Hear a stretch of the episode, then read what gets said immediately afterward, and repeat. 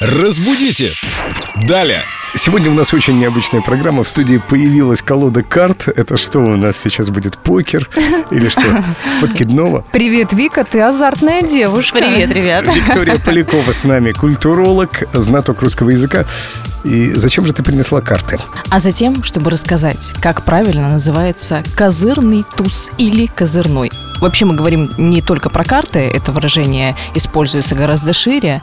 И надо сказать, что козырный тоже имеет место. Это не просторечие, это не жаргонизм, хотя может показаться так на первый взгляд. Это литературная форма, можно говорить и козырной, и козырный. Но все-таки, так как мы сотрудники СМИ, мы должны говорить козырной.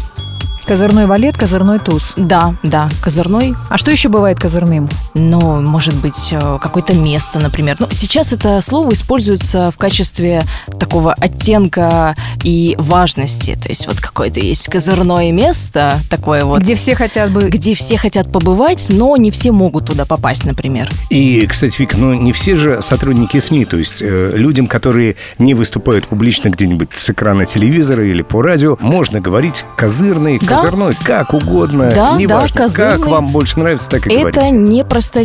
Отлично. Ну а теперь что? Сдавай карты. Пока песня звучит, поиграем. Разбудите! Далее!